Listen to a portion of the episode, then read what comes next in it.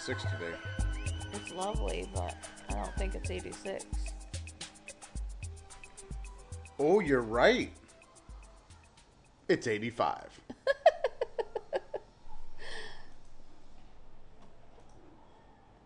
The breeze is beautiful. And you want to shut it down. I just want to shut down the noise. You want to shut all. it down. Why you got to shut down the noise? Why can't we have the, the our background music what China sounds like? Oh, Why are you hating on the I'm Why you so. hating? Why I'm you hating on the children playing outside? We're It's eleven. not the We're eleven floors up. It's not the children playing that bothers me. Oh, the crying baby. We're It's- back to the crying baby again. It's not only the crying baby, but it's the screaming grandma. Why are you hating on screaming grandma? Little screamy ma, scream ma, scream ma. It almost sounds Chinese. Scream ma, scream ma.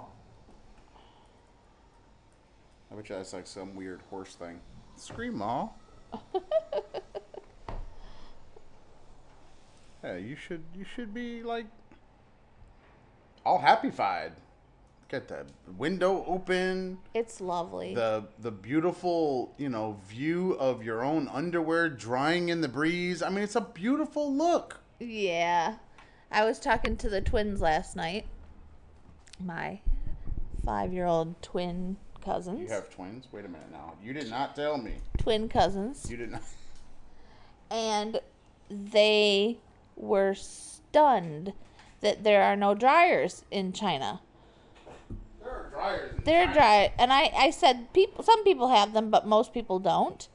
Um and the type of dryer we have is not what they have. And so usually if the weather is nice, we just hang our clothes on the balcony. no even if the weather's bad we hang our weather our clothes on the balcony Not since we got the dryer. no no no i'm saying in general in order to dry your clothes in china it doesn't matter if the weather's good or bad it doesn't matter if it's raining or not you Doesn't matter if it's snowing. right you've got to hang your stuff because unless you're going to hang it somewhere inside your apartment it's got to hang to dry Yeah. But we have the dryer, which is basically like a clothes rack with a little heated blower that goes in the bottom.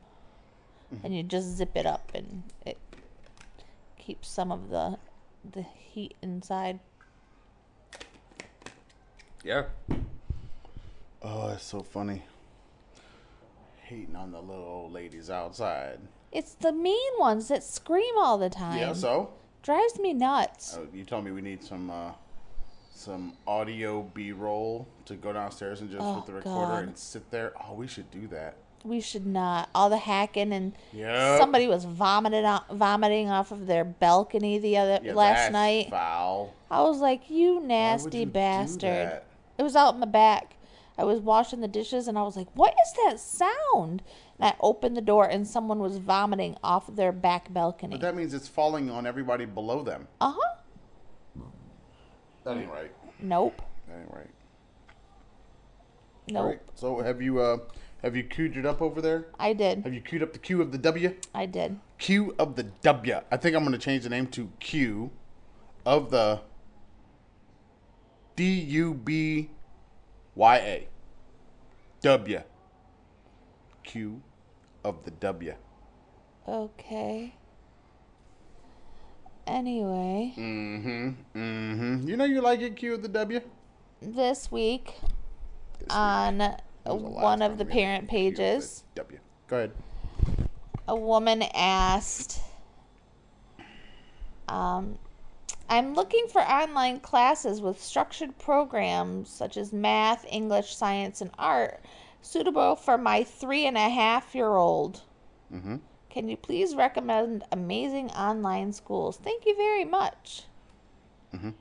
And the idea of having a three and a half year old in an online school was so foreign to me What's the problem? that I was kind of shocked at how many people responded with links to these online schools for little children. What didn't surprise me was how many parents lashed out at this woman for having, for even asking the question. So during the conversation, she told me that her son is more advanced than children his age and prefers to be with older children than children his age. And that's why she's looking for an online program was so that he could get the education at his level. Mm-hmm. But what I explained to her was that even though he may be more advanced than some of the children in his class in some areas, he is not going to be superior to the, every child in every area. And that it's vital for children that age to learn social interaction. Mm-hmm. To become tolerant of others, accepting of mm-hmm. others, compassionate and empathetic. Mm-hmm. It's not always just about math, English, science, and art. But still, who the hell comes up with online programs, online schools for three year olds? People who want to make money. My goodness. I mean, why is that a big deal? And why do you want to structure a classroom structure and sit your three year old in front of a computer for Because hours? they're on end? already in front of a computer. They're already in front of a computer. So if you could have them doing something that's because stuff that is fun, right? Mm. Usually it's going to be gamified in some way. It's going to be cartoonified. Yes. So why not? Why why why not take them away from one cartoon and put them into another cartoon that's actually going to be a part of their educational curriculum? Why Now- not? Aaron and Keegan both had learning games on the computer when they were very young. age. very young age. However, I wasn't sitting them there for hours and using that as their sole means of education. And that was what this lady was looking for. And I was surprised at how many other parents looked for the same thing. And this isn't a group of, of parents that are supposed to be educating their children outside of a traditional environment. But they're trying to to find a traditional environment or traditional methods to teach their children because they don't know how to not they don't know how to just let them explore and be three and a half years old.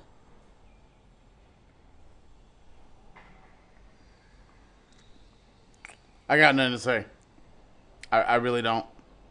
Um, with all of the the front loading based upon um, based upon wealth, based upon the the ability of the parents to afford all of these programs out there, you know, and and putting kids pre-K for years ahead of kindergarten so that they have a great head start on all the other kids that might be in their city.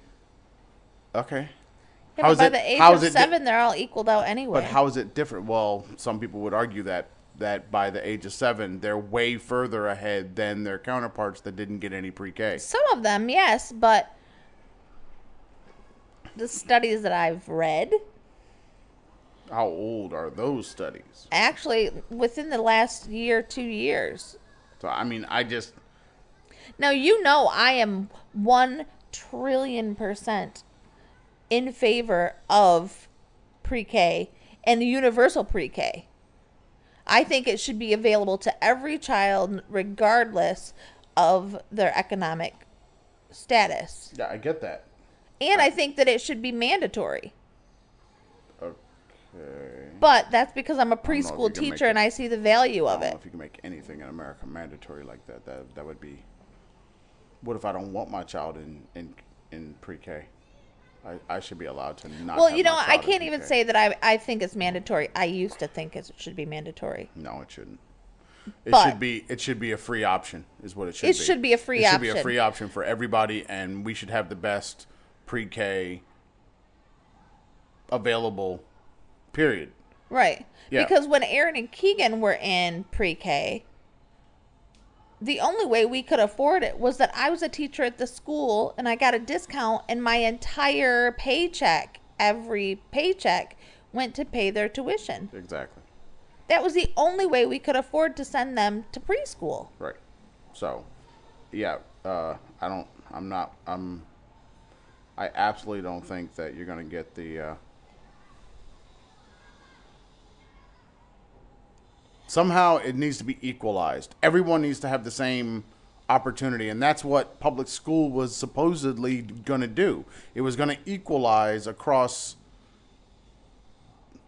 different living situations, ethnicities, economics. Yep. Because it was one system that was going to then, at least within a state, it was one system with one set of rules, and those kids in that state were going to get, and then everybody started peeling off away from that. Right. Whether whether it be private schools, parochial schools, or you know, Well, even the public schools- homeschool. I mean, The public schools aren't equal in any way, shape, or form. that- I mean, you just go two or three blocks over. original Right. idea behind not what we experienced in school because what we experienced in school it was stratified. I mean public schools were all over the place. And Right. if you go from one part of the state to the next like you were saying you know the amount of money put into is based on the tax base not based on everybody gets the same thing. But that that's what needs to i think that's what needs to happen. So if you're in one part of the state and it's really affluent you pay the same amount Right. for your taxes and that I do for my taxes.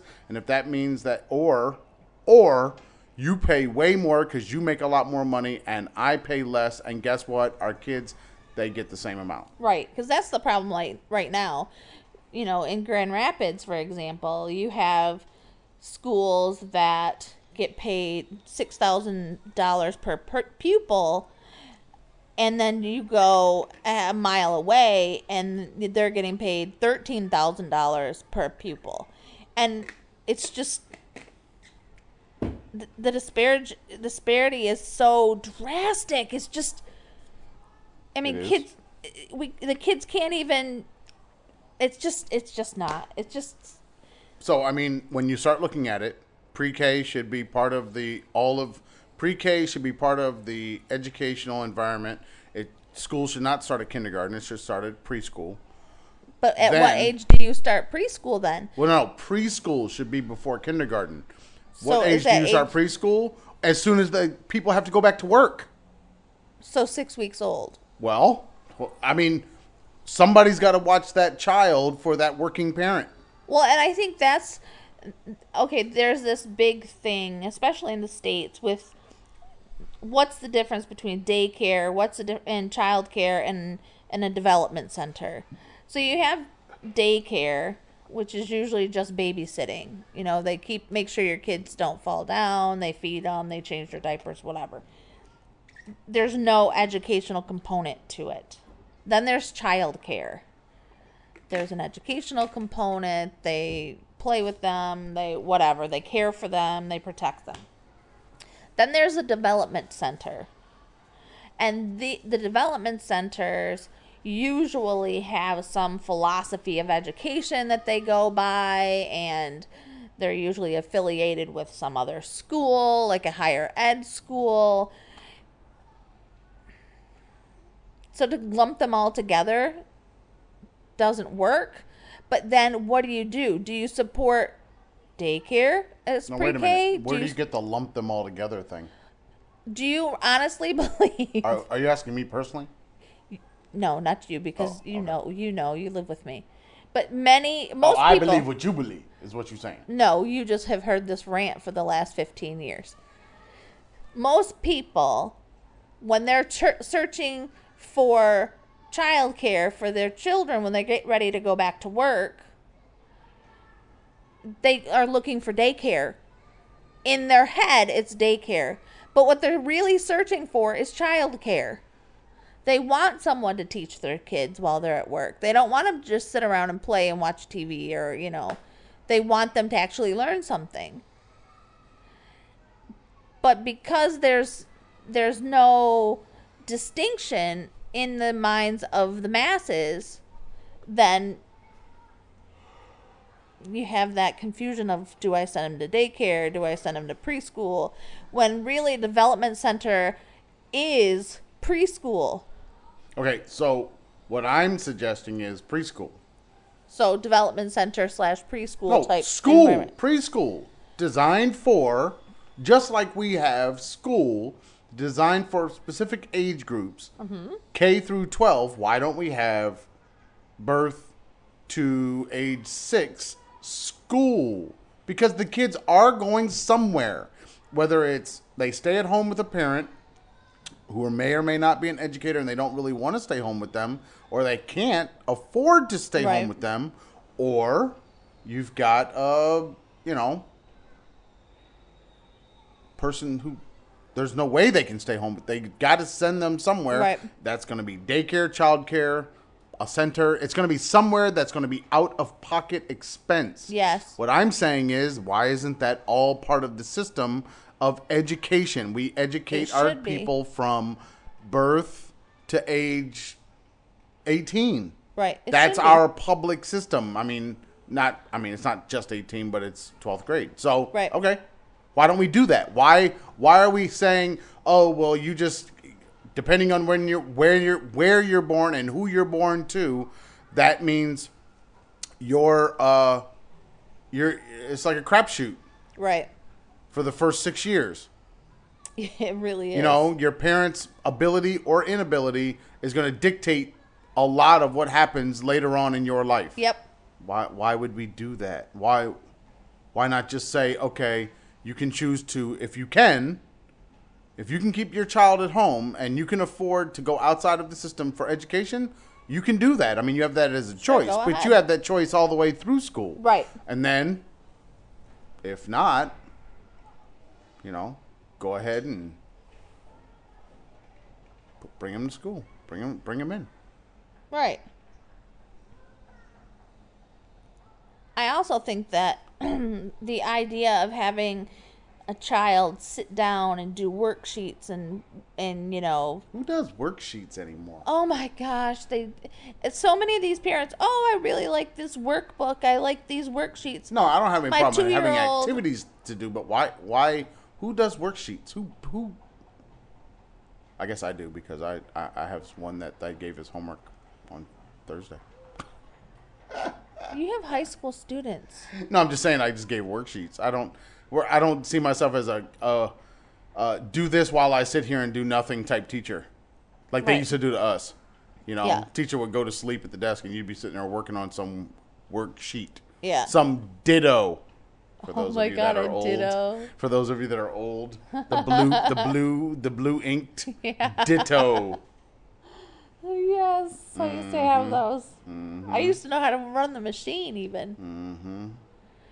yeah So I don't, I don't know. The idea to me that they expect an early childhood classroom to have worksheets and workbooks okay, and whose expectation are you talking about? this is I, i'm going to say at this point it's the parents expectation as well as some of these educators expectations you know we have a friend in um, mexico right now who teaches pre-k and she would message me and say hey they're asking me to do you know this workbook with the students but i don't i do these activities but not in a workbook. But they're insisting that this workbook be filled out and i don't see the value in it. What do i say? And personally i think workbooks are a waste of time. There's so many better ways to teach children to write to Okay, read to understand workbooks are a waste of time for what age group?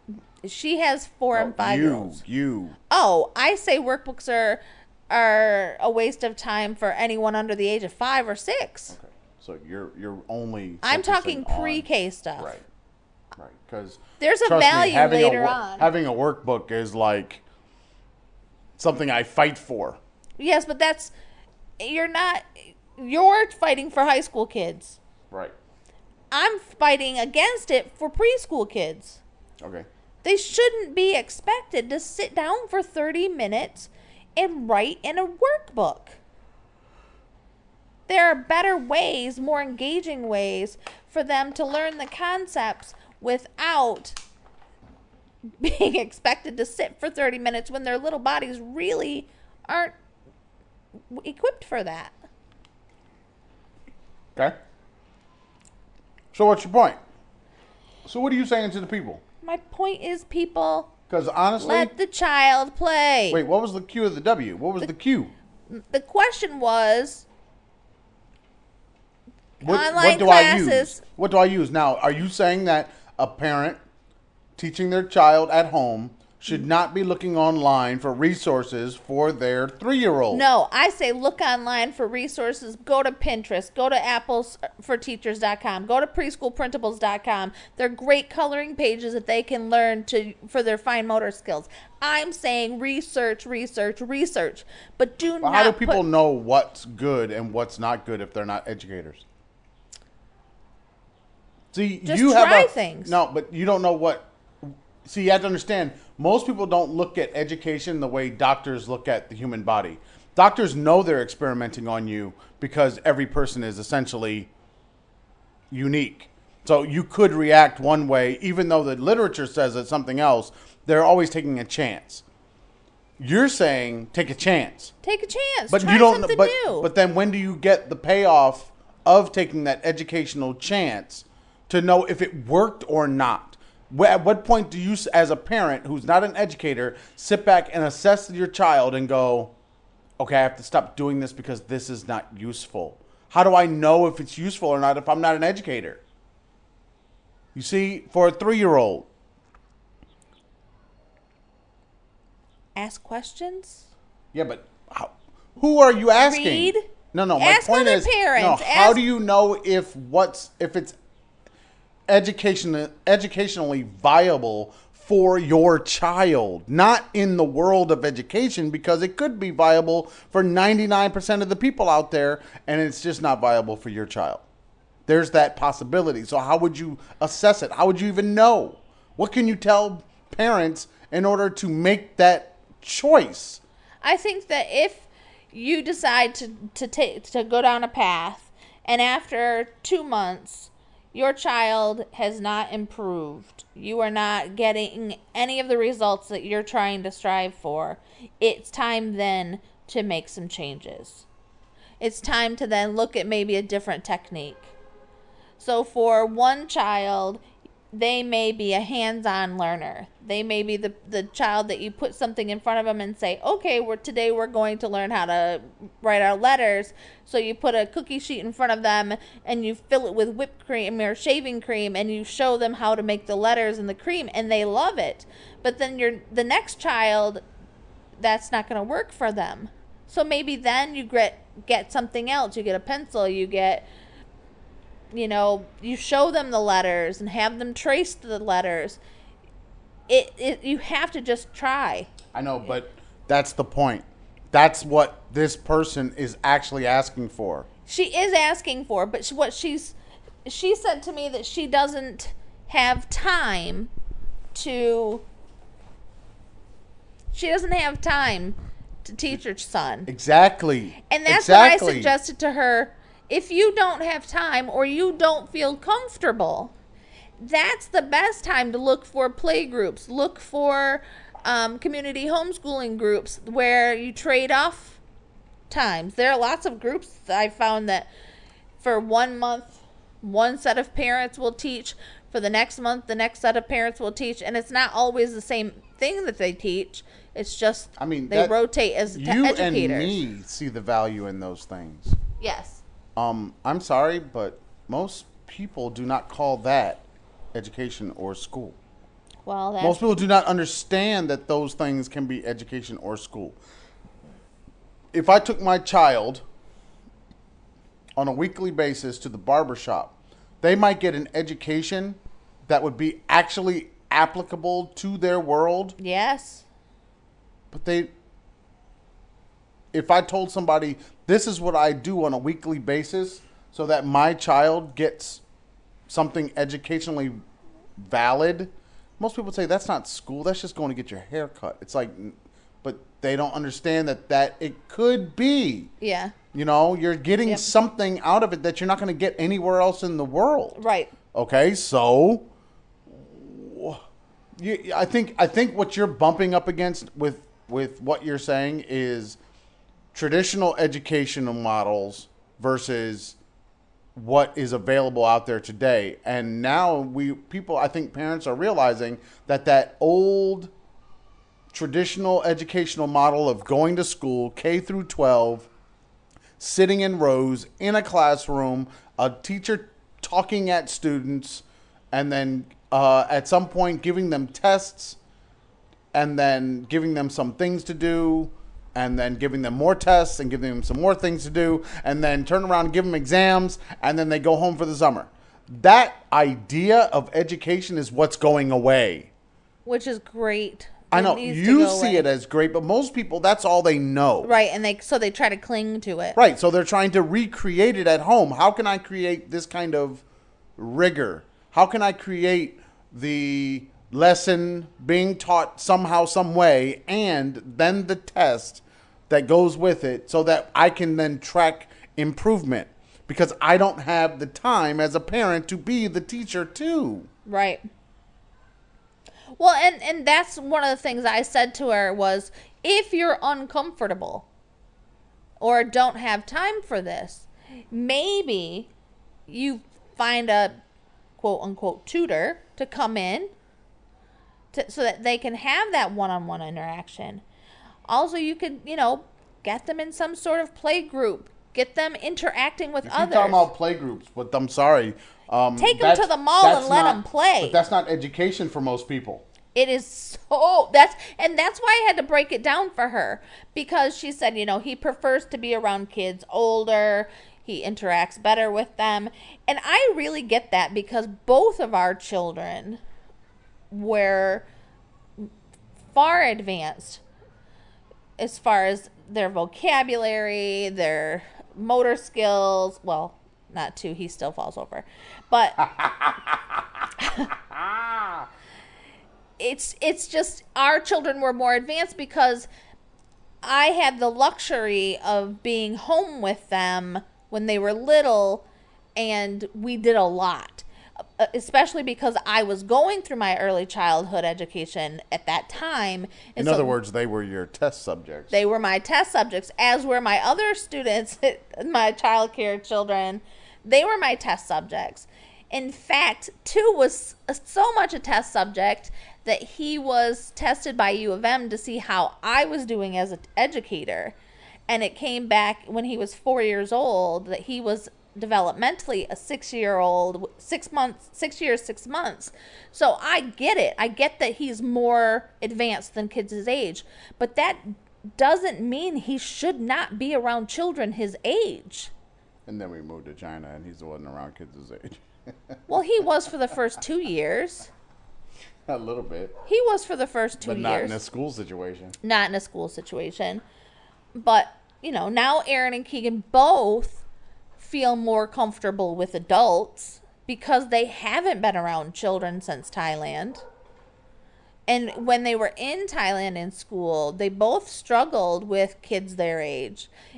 And granted, there were a lot of cultural differences because they were in an international school with kids from all over the world. But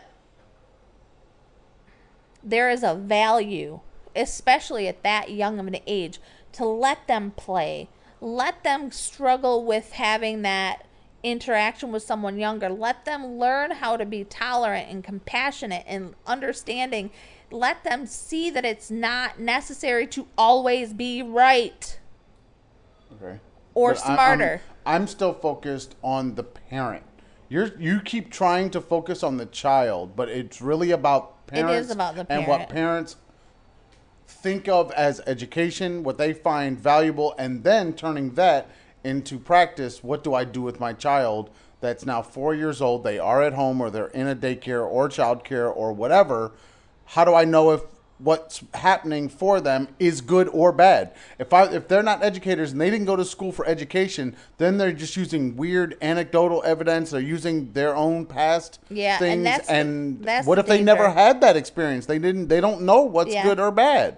And then when you layer on top of that cultural norms, Yep. oh come on. I mean, we have a family member now who's struggling with that because she put her children in uh, a Reggio school, same school that our children were in, and that I that we both worked in, and she's struggling with the non-traditional aspects of the school. You know, she wants more testing. She wants more rigor. She doesn't she doesn't feel like her son or her daughter are getting enough information that they're not, you know, they don't have enough homework because they only get homework on Mondays and their the homework is due on Friday and so they have this week long thing period where they can do this little tiny bit of work that they need to get done for the week. And she's really struggling with that. And I I keep reminding her, you put them in a non-traditional school for a reason. Yeah, but the problem that I have with with that idea, especially the homework thing, is homework doesn't make you smarter. It does Practicing what you don't know helps you move forward. Yeah. So if I'm in a math class and I get a worksheet and I've got to fill out that worksheet tonight and I've got to have it done and I do it but I already knew how to do it, I Yes. didn't get any smarter. No. It didn't help me at all. Nope. But if I got five problems and I had no idea to do it and I had a week to get them done and I had to go out and figure out how to do this and talk to people and when I came to class I could talk to the teacher and all I did was five, but I learned way more. And I don't think people understand that. And I don't think they ask the questions because they think school equals school equals school. equals work equals homework equals school equals test equals work. Yeah. Not that, you know, you you do you can have other things. You can do it other ways. And most parents fight it. They fight it all over the place. They just they don't they don't get it. They don't understand it. And in the school that that you're talking about there's an education of the parent that has to go on And it and happens. And I know, but it has to go on from day one. It's like there's a different language. Yes. There's, I mean, you know, it's it's a whole Yes. nother thing, you know. And and parents around the world are sort of recreating a Reggio approach when Yeah. they don't send their kids to a regular school, no matter Right. where they are. Right. Well, and I think that's the problem that she's having is that because she's also a student and she works, she doesn't ever have time to participate in the parent classes that they the parent activities that they have at the school which then teach them about the school and the environment and the language and the expectations and Yeah, but then it feels all new age and all that weird language and the language is very weird. and then you're sitting around and you're you're you know it feels like it feels like a hippie commune at some points. It does feel like a hippie commune. I mean, one of our first experiences at the at school was the clay night where we went and made clay things in a group with a whole bunch of parents and it was kind of weird. It was fun. I'm telling you that that's that is the problem But I learned that a lot. have. That's where the issue is because they have an idea in their head of what this is supposed to be. They know what happened to them when they were in school and then they just they think that if their child is not getting that and more that their child will get left behind by this by you know by the system. Right. And honestly, that's not really what's going to happen. But it's very difficult to convince parents of that. It's It just really like, is. It's just like here in China. I, I run into this all the time. Uh, if I go and, and don't give homework on a weekend, the parents lose their minds. They don't know But what your students do. don't do their homework anyway, so It so doesn't what does matter. it matter if I don't assign it.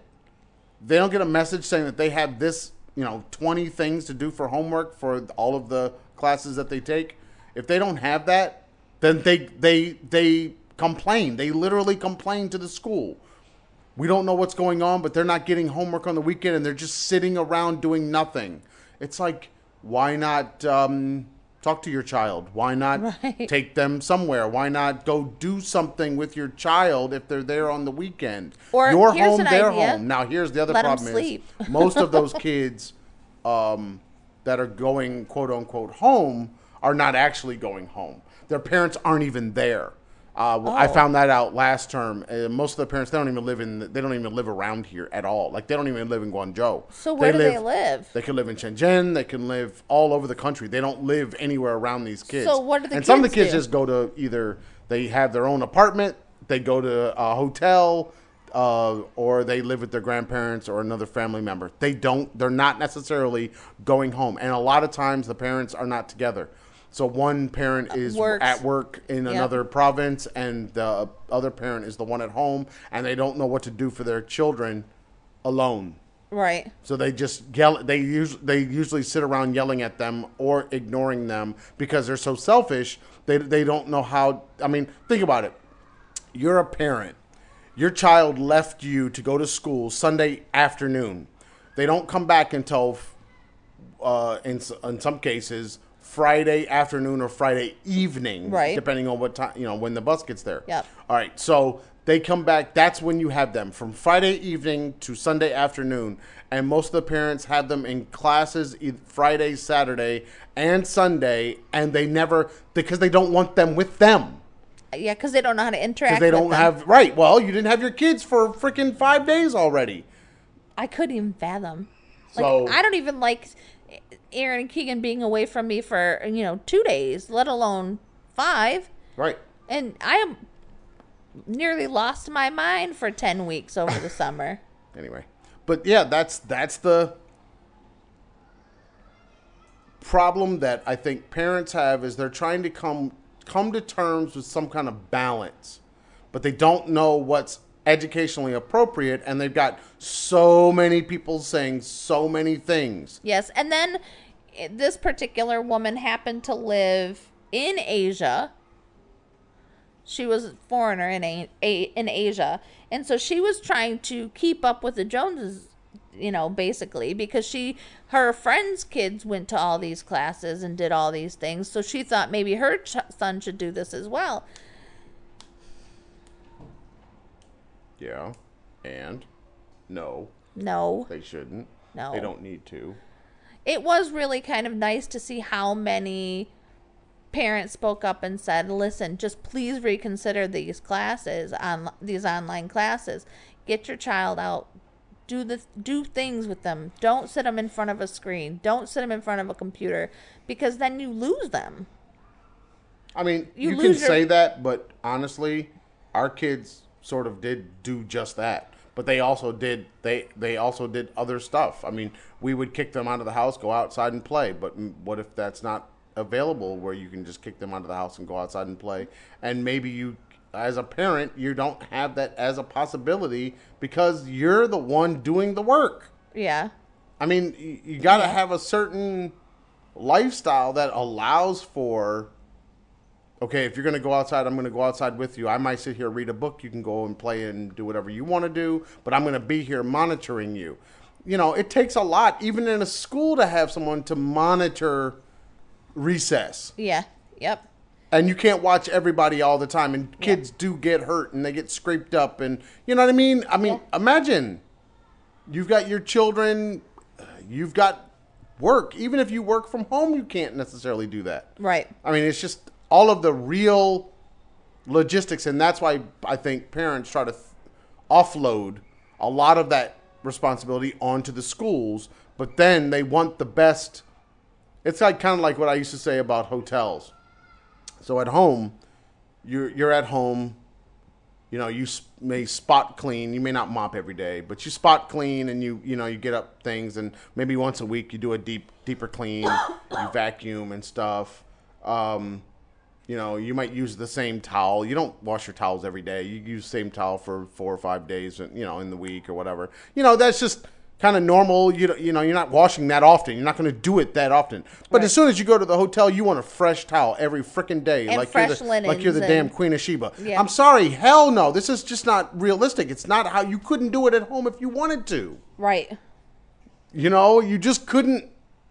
Uh, it would have. It would. It would run your bills up. It would. It would Yep. run your your uti- all your utility bills would probably go up because of live, trying to live that way. Yep. You'd have to be doing it all the time, which means you'd probably need a maid, which then would then cost you more money. And you'd have to replace the items more frequently Yep. because you're washing them more frequently. and the machines that do are doing the washing. Yeah. So I mean, when you lay all that out, you've got to have a certain economic status to be able to live that way. Yeah.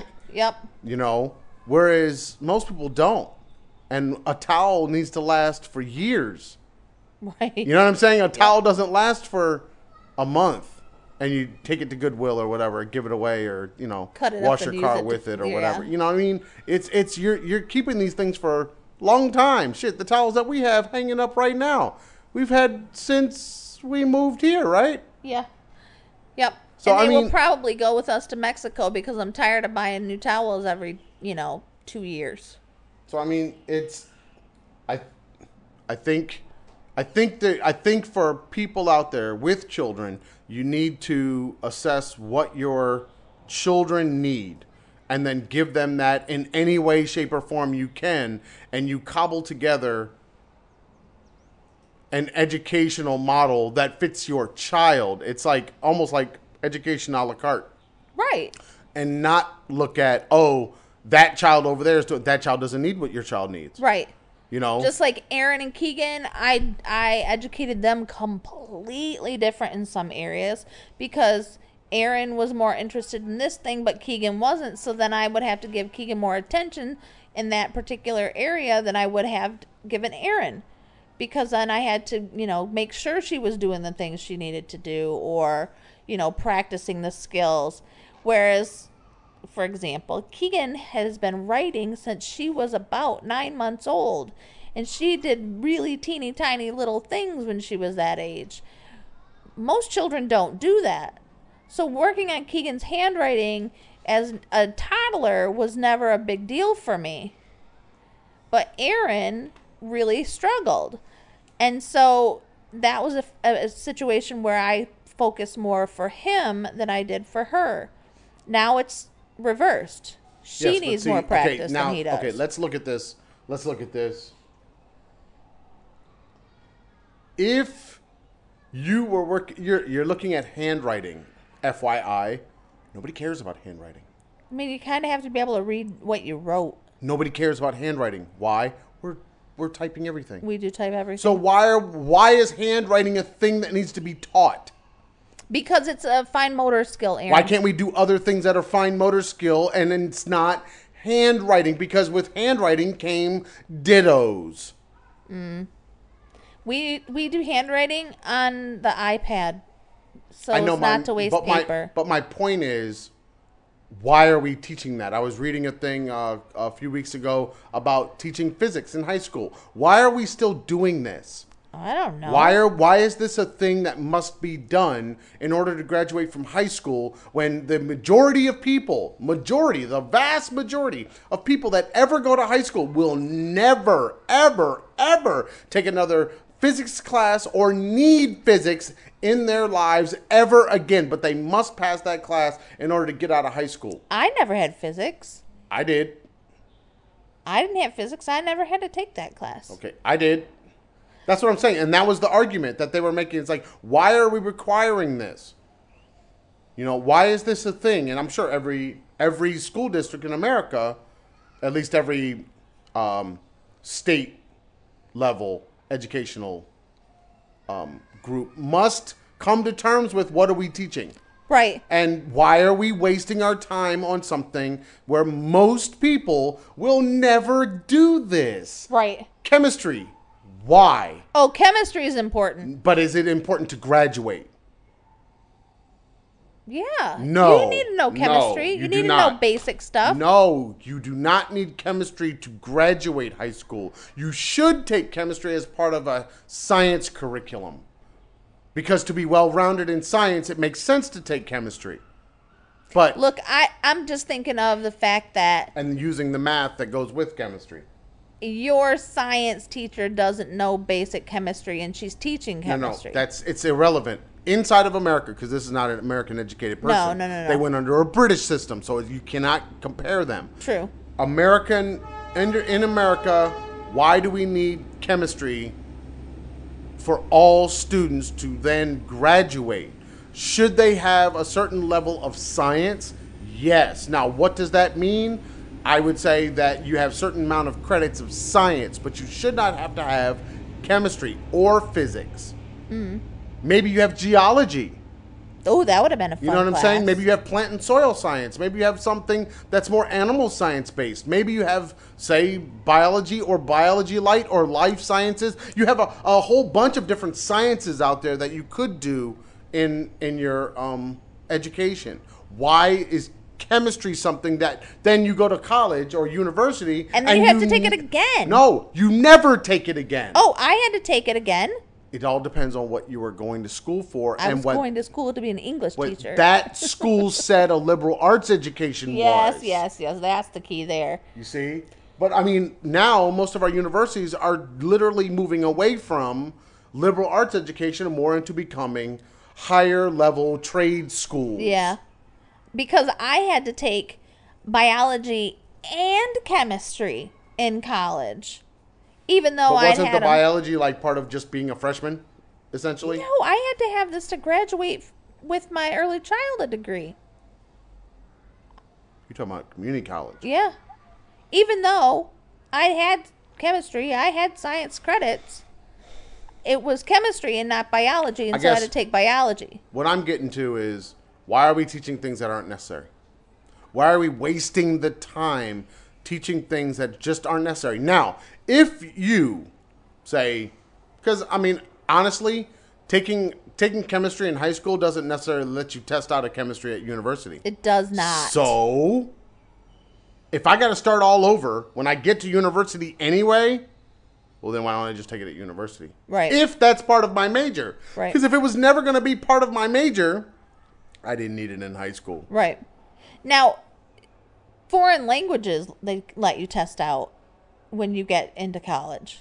Oh, I'm sure that there's lots of schools out there that let you test out just about everything. Yeah. Because there's no real reason to have someone in the class that has mastered the subject matter Mm-hmm. Yep. that they are they were planning to teach. But the, my point is, if I don't take the chemistry or the physics in high school, and then I go to a university, and my declared major does not include those things, I never needed it. no, not at all. Nope. It shouldn't be a requirement for for matriculation, is what I'm saying. True. It it should be a part of being a well-rounded student Yes.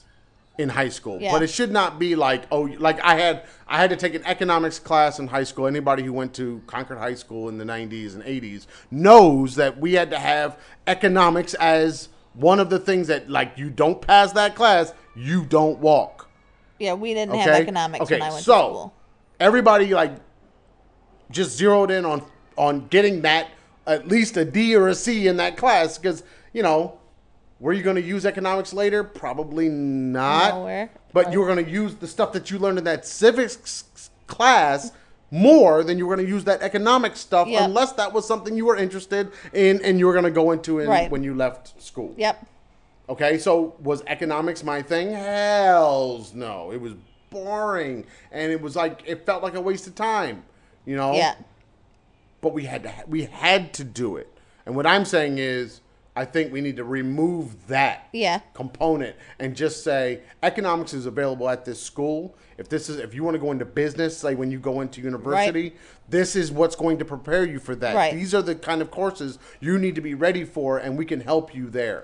Well, and that's what they do in Germany. In, is they separate into three sections. They have like the humanities section, and they have the the math and business section, and then they have the science section. So if you aren't interested in those things, and you're not planning on going into those fields when you go to university, then you don't even take those classes in high school. like I said, education is become is becoming trade school based. I like can't talk, and I have like, n- see, this would happen. See, I can't talk, and I have no alcohol. Oh I'm no. drinking water.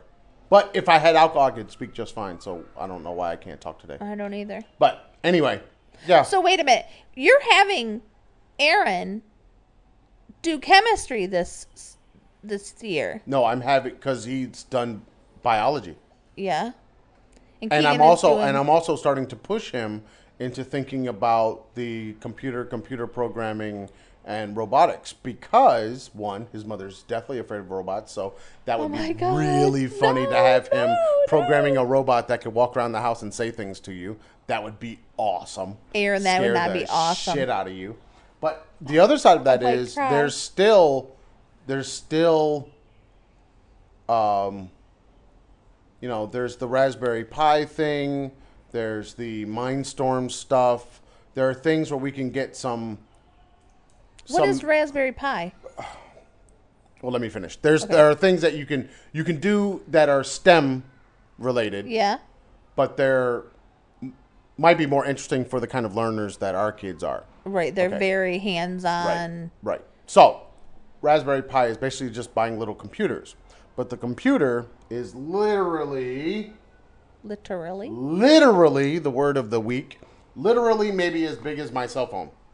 So the whole computer. 6. No, this is the computer board with all the stuff Oh. on it. The whole computer is as big as maybe an iPhone.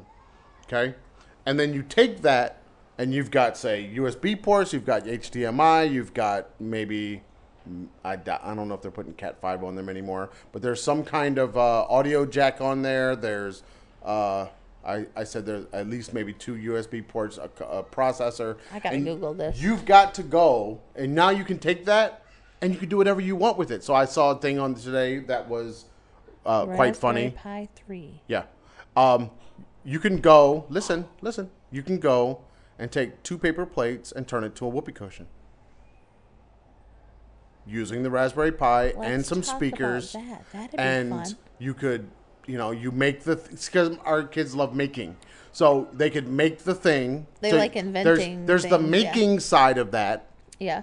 okay but then because you got like foil and wire and um, you've got tape and you've got all the stuff to make it but then you've got to do the programming side and you know what do you put into the, what do you tell the computer to do with the inputs that it's getting you see Uh-huh. and so then we could you know have you say smack your chair over there and all of a sudden it sounds like a big fart through speakers That would be fun. you see what I mean? So um, it's it's something that you know they can use their imagination. They could come up with whatever they want to come up with, and he's already into you know like Lego stuff. Where the the thing the medium that he could build with is Lego, you know, and then he could actually have them do stuff. You know, now granted, I'm sure you'd be a you know wigged out if you know Aaron's Legos come walk by you one Oh my day, gosh. but- Oh like I might lose my mind. But that's that's that's what is happening in schools to allow them the ability because like the mindstorms things Yeah. that I kept saying we want I wanted that's what you're doing. You're building with Legos, but you actually have to program the computer to know what the program is. To, to you actually have to put in the commands. You have Okay. to tell it what to do. You have to use if then statements. You have to you have to do computer programming. Ugh. Yeah, you have to because that's where our world is.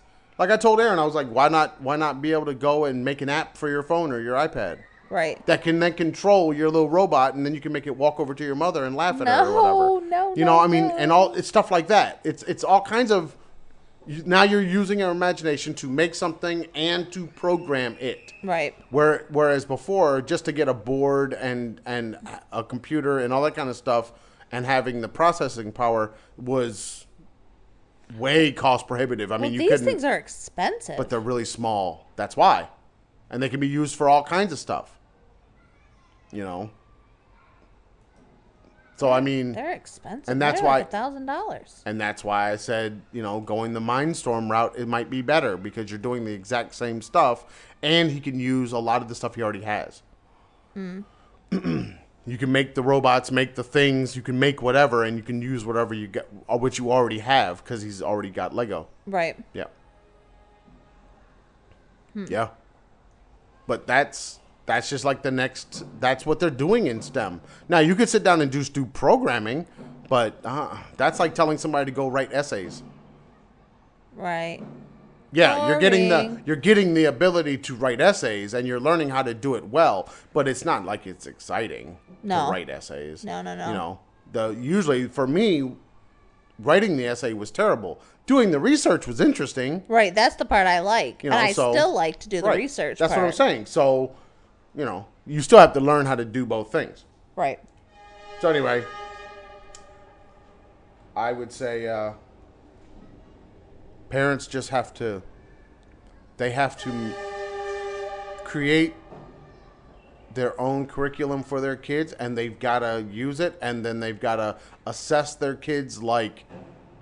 Is this working? And then you have to have constant communication with your child to find, make sure that that this thing is actually, it's actually doing what you want it to do. If it's not, Right. throw it out. Well, I did a Don't Spanish, throw out the baby, but throw out Right. the bathwater. Damn it! I it did a down. Spanish test with the children this week, and they didn't realize that they were the ones getting tested. But I had them take my flashcards. I have big picture flashcards I use in the Chinese classrooms, and I had them take my note cards with the English and Spanish on it.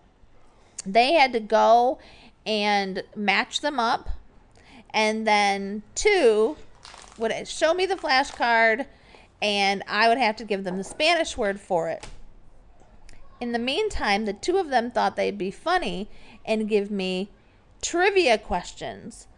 So they would ask me a question, two would read me a question in English or a sentence in English, and I would have to translate it into Spanish. At this point, they had no idea that I was testing to see if they could say the words, if they knew what the word was without looking at the card. And there were several, there were at least 20 of them that they could do without my note card with the Spanish on it. So I could tell at that point that they had been learning their Spanish all the while I'm giving them the power to then test me as well. But that's how our children work. Yes, but here's the side of that. Other side of that. You had time. I do have time. You had I have time nothing but time. that. So think about the now. What could the a parent do who had their child say learning Spanish on a device or with flashcards away from them? The parent comes home from work, has to make dinner, and go through all the the evening things. Now, what is that parent supposed to do? Oh, that's What is that what parent I would supposed do. to do? One parent, single parent, went to work all day. Now, child has to have a bedtime of eight, nine o'clock. What does that parent do? The child would be in the kitchen with me, and I would ask them, you know, hand me this thing, and if I know the word in Spanish, then I would say the thing in Spanish, and they'd have to give it to me. Or if they know the word in Spanish and I don't, I would say, how do I say this in Spanish? Because then we're both learning and we're both we're co-constructing at that point. But There I'm you also go with that hippy dippy stuff. Oh yeah, yeah, yeah. The co-construction, collaboration, mindfulness, intent. no, you start saying that stuff, and people's heads start exploding left and right. I'm They saying a. Chinese, a whole Chinese building just went up in flames. And since they have no fire escapes, I just killed a bunch of chinese they of don't know what people. cooperation is. They don't know what collaboration is either. So Or you co- see what I mean? Yes. It's going to you as a parent, you're going to have to look at your own situation and you're going to have to do something that is only th- what you can do. You cannot Yes. go out there and look around and go, "Oh, that's what they're doing, so I must I should do that too" because it just may not fit your lifestyle. It may Yes, not I fit what you're doing. I actually just said that to a, a mom this week who just joined one of the groups and said, "I didn't even know people did this." What is this group you're talking about? I, there's a couple of groups that I belong to. There's a World Schoolers group. There's a World Schoolers People Where? of Color. Where? Where are these crazy on the? Facebooks. Oh god, not the Facebooks. Um, there's a World Schoolers People of Color, and it's for, of course, people of color and their families. So people of color adjacent. Um, then there's you know wandering moms. There's you know moms in Mexico City. There's there's all these mom groups I'm a part of, And one of the moms Scary. said this week, I didn't I didn't I'd never heard of world schooling or unschooling. I didn't know this was a possibility. I'm sure that most of the people listening to us right now never heard of world schooling or unschooling. Right. And there was a mom on one of the pages, I don't remember which one, who who was asking about unschooling and how long have your children been are do your children unschool or being unschooled and how long did you have what did she call it? Deprogramming. How long was your deprogramming time and and blah blah what is That's your somebody coming from a traditional school and then wanting to change how they're educating their child. Yes. Now, the thing that I found the most interesting about her conversation, the conversation that happened beneath her post, was that every time someone would say, This is how I unschooled my child, and this is what we're doing in our unschooling, she would then clap back, That's not unschooling. So if if for example one woman said that her 16 year old had been unschooled for a year but her her child is very um, topic driven. So if she she watched a, a thing on the history channel about vikings and then she wanted to learn more about vikings. So she asked if she could take a class about vikings. Could always watch Vikings. so the class, the, the child went to the class about Vikings, and the child is learning a foreign language, and so they moved to that that country for six months to then the child to be immersed in the culture and the language, and so they could learn. And she wanted to take a class so that she could have more opportunities with to speak with kids her age. And so, because the child is choosing to take classes and not just learn at home or in the environment that this particular woman thought that the child was not unschooled. But just because she's not unschooled in her definition doesn't mean that she's not being unschooled in another definition. Yeah, but does that any of that actually matter? That sounds like semantics to me. Who freaking cares? It does- If I you are not having your child in anybody's traditional way environment, of yeah. Yeah, yeah, yeah. We were asked this week, um, what will we do when our children want to go to college? How will they get a diploma? Or, you know, how can they go to college? Well, I thought for the longest time the only way for them to be able to go to college, being world schooled, would be to get a, a GED from the US. I've recently discovered that's simply not true.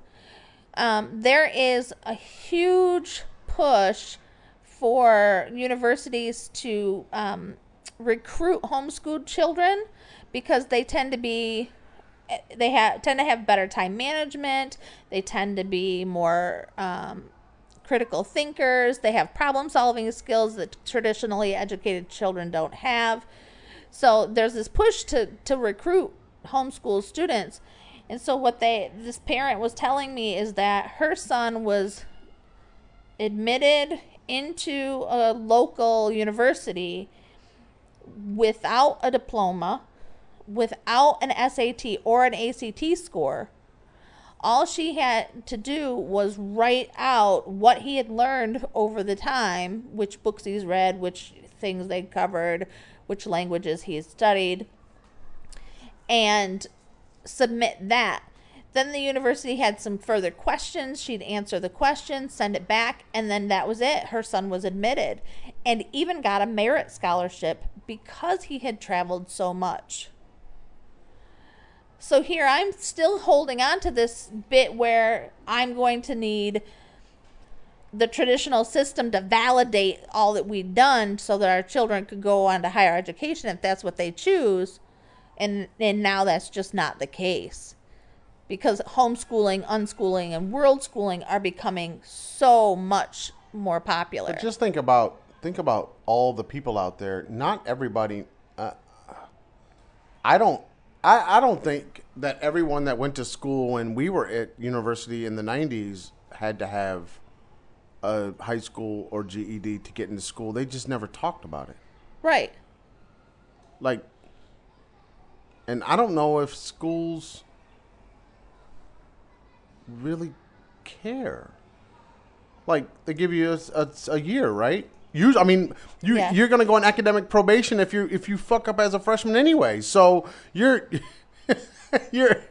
You, Right. Everybody kind of gets Right. a year to prove that they should be there, no matter how they were brought into the school. Right. Everybody kind of gets. Well, one of the uh, things for that the mom year. said was that she knew the areas in which her son struggled.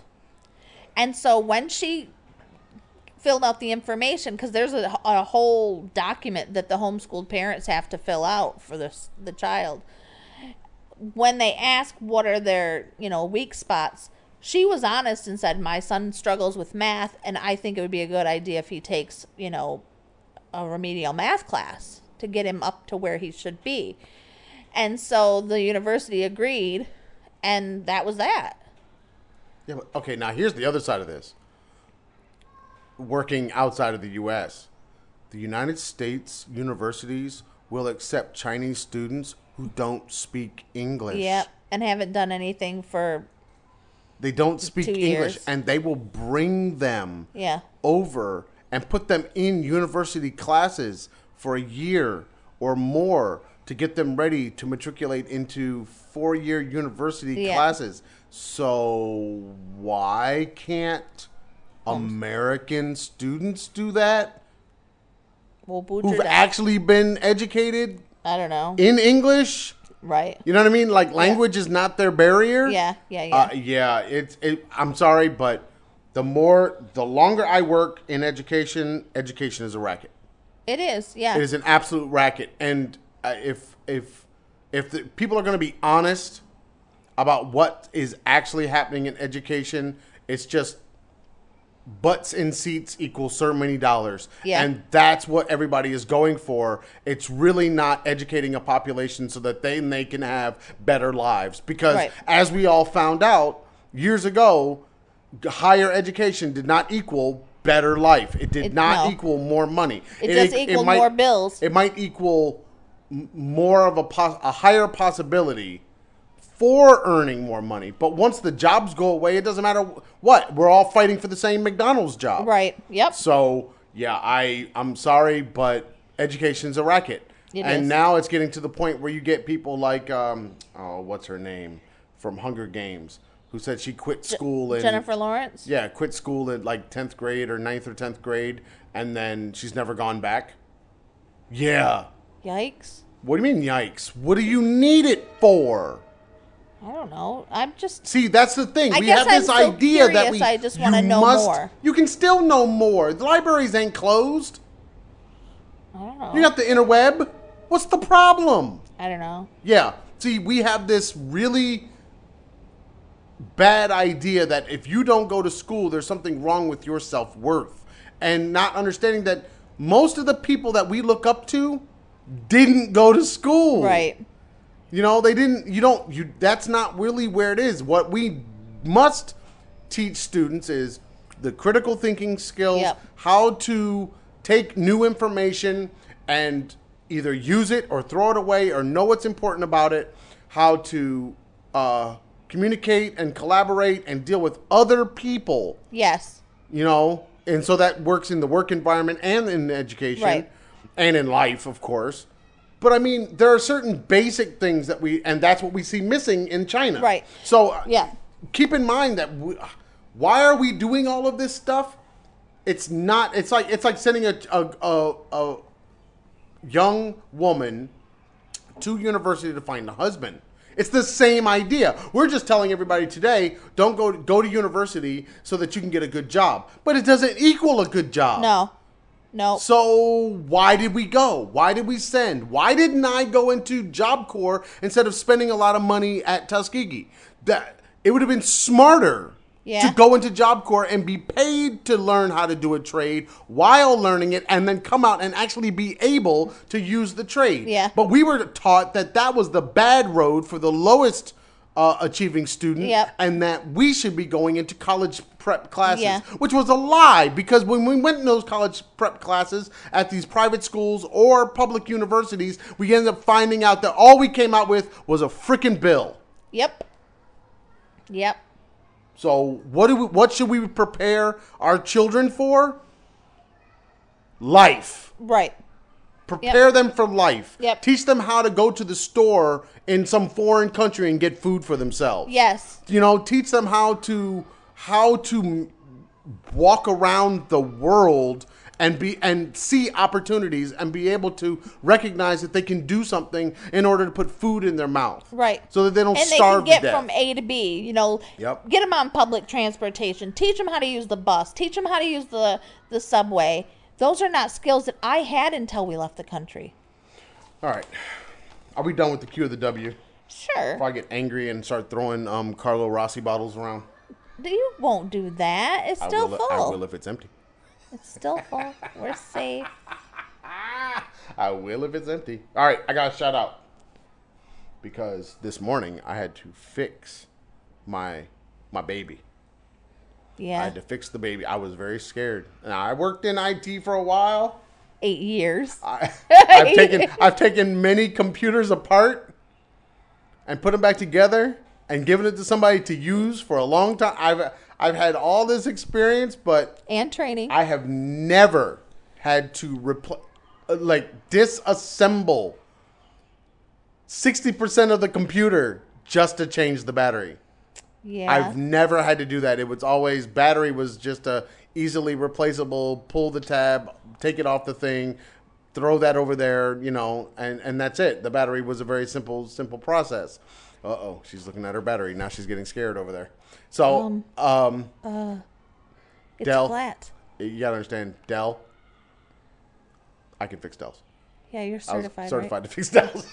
Dell's not a big deal, but this MSI I had, I you know, I, I, I You've got you, beast You mode over honestly don't even know. I, I, I mean, outside of yes, I can undo screws and take it apart and open it up, and yes, I'm familiar with computers enough to be able to do that part, but I didn't realize that I was going to have to take out an SSD, the hard drive, both fans, and then open up a whole nother part because the battery was literally a, it's it's right under the, The keyboard. keyboard. yeah, it's encased in You know, separate casing. it's like a whole nother compartment. So, to the people out there at iFixit, minus love iFixit. minus one screw Oh yeah, they that didn't gave have me that 10 minutes school. 10 minutes of, of fighting they hooked me up ifixit.com i appreciate Isn't iFixit.com? who is that kevin ship Isn't that who one. we learned how to get our iPads out of our OtterBoxes from iFixit.com? i don't know I'm pretty sure that's where I found it. I, I don't. I've never taken my iPad out of my outer OtterBox. I have a feeling. I have a feeling my iPad will never come out of my have a OtterBox feeling- because it's gonna die a sad death in this OtterBox. think it's 'Cause mine it- is no, too. no other, no other iPad can go in this thing. So Right. basically, but I think Why we it out? couldn't get the OtterBoxes open to put the Right. iPads in. And Right, so I right. went to iFixit.com and found out how to remove the iPad, and that's how we got them in. yeah, I know we had to learn how to open it just so we could put the iPad in it. Once the iPad went in, it can't come back out because I don't know if you. I don't. I honestly, I think you might break this now just trying to get it out. I don't know. it's- Mine's just going to stay there forever and So always. is mine. It's, it's not going anywhere. It's, it has no reason. Nope, Even if I turn this into a light box or I turn it into a light for photography, which is what I plan to do. You know, it's a nice powered light, right? Yeah. I, I'm that. It's not going to be worth anything. I'm not going to. I'm never taking. It's my OtterBox. I can. It, it's strong. It's heavy. It can fall down, but I, de- I definitely won't be uh, taking it out of there. Anybody wants to buy my iPad, you're gonna get an OtterBox. You're definitely gonna. Get, it's gonna come with it, so it, you just factor in the price. You want, right, You want black or teal I know, and gray? This, this is what you get. You get what you get, baby. What color is your iPad? I have no idea. I haven't seen it in years. I don't know what color my iPad is. White? Silver with white trim? I have no idea because you can't even see it inside the OtterBox. What color it is? Wait, I think you had black because I had the white, you had the black because we had to separate our phones that way. Okay. So your iPad matched your phone. right, let's give the information to the people. People, if you want to uh, hit us up, you can check us out on the YouTubes, the Facebook, the Pinterest, and the iTunes at the Traveling Fars. Twitter and Instagram, people. just traveling fars. And if you are just bound to like email because you're cool like that, travelingfars at gmail.com and the blog space where all these things go up. The travelingfars.blueberry.net. And yes, we do read your comments. So keep commenting. Didn't we have a comment from from someone? Do you want us to shout out to her? We we shout we she commented because we shouted her out.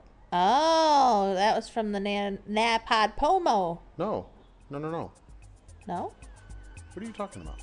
No, my mom we had another one. shouted us out on the on the blueberry because it was her birthday when we did the podcast. I thought we had another one from your sorrow. I don't remember what it said though. I think she was just happy and laughing. I think it was lots of laughing going on there. Yeah, we get a lot of that from the children's growing up expats episodes. People, They're not as popular as we are. They always It is a message me competition. saying how funny Aaron and Keegan are and how informative they are. You don't want to hear about them. Growing up expat, man. Oh, man. Please.